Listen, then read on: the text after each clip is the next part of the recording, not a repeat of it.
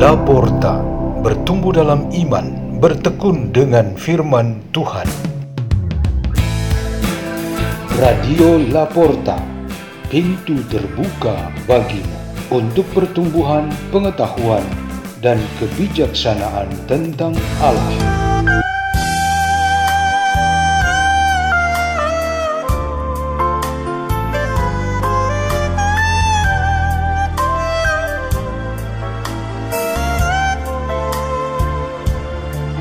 Bacaan dan Renungan Sabda Tuhan Hari Sabtu, Pekan ke-29, Masa Biasa, 28 Oktober 2023 Pesta Santo Simon dan Santo Yudas Rasul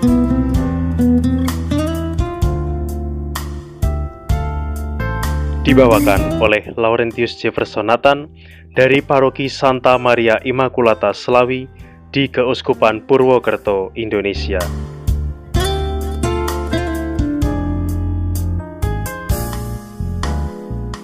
Inilah Injil suci menurut Santo Lukas bab 6 ayat 12 sampai 19.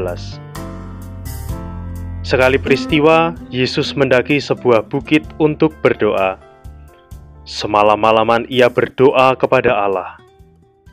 Keesokan harinya ketika hari siang, ia memanggil murid-muridnya, lalu memilih dari antara mereka 12 orang yang disebutnya rasul.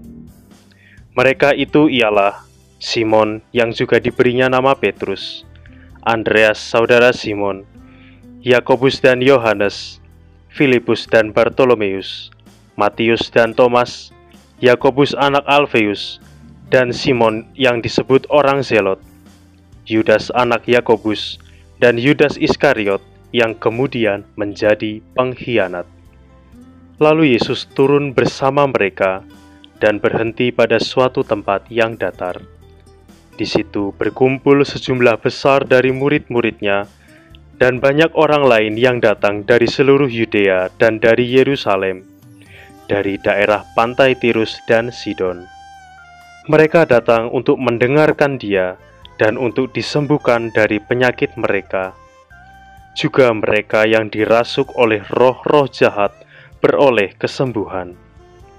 Dan orang banyak itu berusaha menjamah dia, karena daripadanya keluar suatu kuasa, dan semua orang itu disembuhkannya.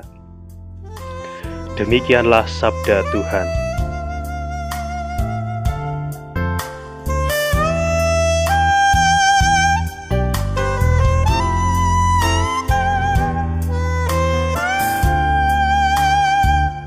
Renungan kita pada hari ini bertema Perang Melawan Teror. Kejahatan dan kekerasan kelompok teroris masih tetap aktif di dunia. Meskipun perang dari semua negara di dunia untuk menghilangkan gerakan ini dilakukan dengan sangat terorganisir, kaum teroris tetap sebagai ancaman serius bagi semua umat manusia. Mereka menyiapkan diri secara tersembunyi namun sangat profesional. Lalu, pada saat yang tepat, mereka akan melancarkan terornya itu. Gereja kita wajib berperang melawan terorisme saat ini dengan kekuatan rohani yang masif yang dilakukan oleh seluruh umat manusia. Gereja melakukan ini bersama Yesus. Ia telah melakukan itu dalam pelayanan publiknya di dunia. Pada satu peristiwa khusus, ia memilih Simon orang Zelot dan Yudas bersama kesepuluh rasul lainnya untuk membentuk sebuah pasukan inti pada hari ini seluruh gereja merayakan pesta Rasul Simon dan Yudas. Kata zelot mengandung arti teroris. Simon ini berasal dari kaum pemberontak yang melawan penjajah Romawi yang bernama kaum zelot, yang dalam bahasa Yahudi Kanaim, yaitu pencemburu dari Allah. Mereka tak mau Allah mereka diganggu kelompok lain, Mengapa Yesus ingin percayakan martabat perutusannya kepada para teroris seperti Simon ini? Tuhan Yesus tentu sudah mengetahui bahwa di dunia ini para musuh yang militan yang melawan kebenaran harus dapat dikalahkan dengan pasukan rohani yang juga sangat kuat dan profesional. Sebelum bertemu Yesus, Santo Paulus sering bertindak seperti seorang teroris.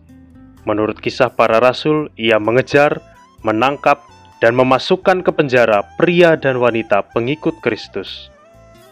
Dia bahkan mengatakan begini, "Saya sungguh bertindak liar dengan terbakar oleh kemarahan terhadap orang-orang Kristen yang saya kejar bahkan sampai ke kota-kota di tanah asing."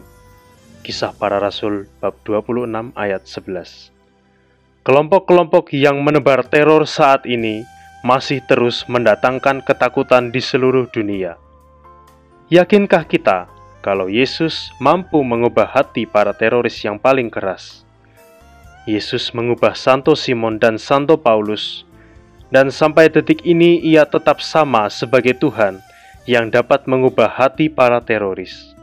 Mereka tidak hanya diubah hati dan arah hidupnya, bahkan mereka dijadikan dasar bangunan gereja, kediaman Allah, dan rumah orang-orang beriman. Santo Simon, Yudas, dan Paulus kini adalah para jenderal dalam kerajaan Allah dalam melindungi gereja kita. Yesus mengatasi para teroris dengan kasih. Kita semua memakai kasih yang sama untuk mengatasi teror-teror kejahatan dan kegelapan di dalam kehidupan bersama kita. Tetapi kita harus bersama Kristus kita memakai kuasanya, sabdanya, dan kasihnya. Tanpa dengan dia, kita tak akan mampu. Marilah kita berdoa dalam nama Bapa dan Putra dan Roh Kudus. Amin. Yesus, Guru yang baik dan bijaksana, jadikanlah kami serdadu-serdadumu untuk berani dan berkorban mengalahkan kejahatan yang mengancam gerejamu. Kemuliaan kepada Bapa dan Putra dan Roh Kudus, seperti pada permulaan, sekarang, selalu, dan sepanjang segala abad. Amin. Dalam nama Bapa dan Putra dan Roh Kudus. Amin. Radio Laporta, pintu terbuka bagimu.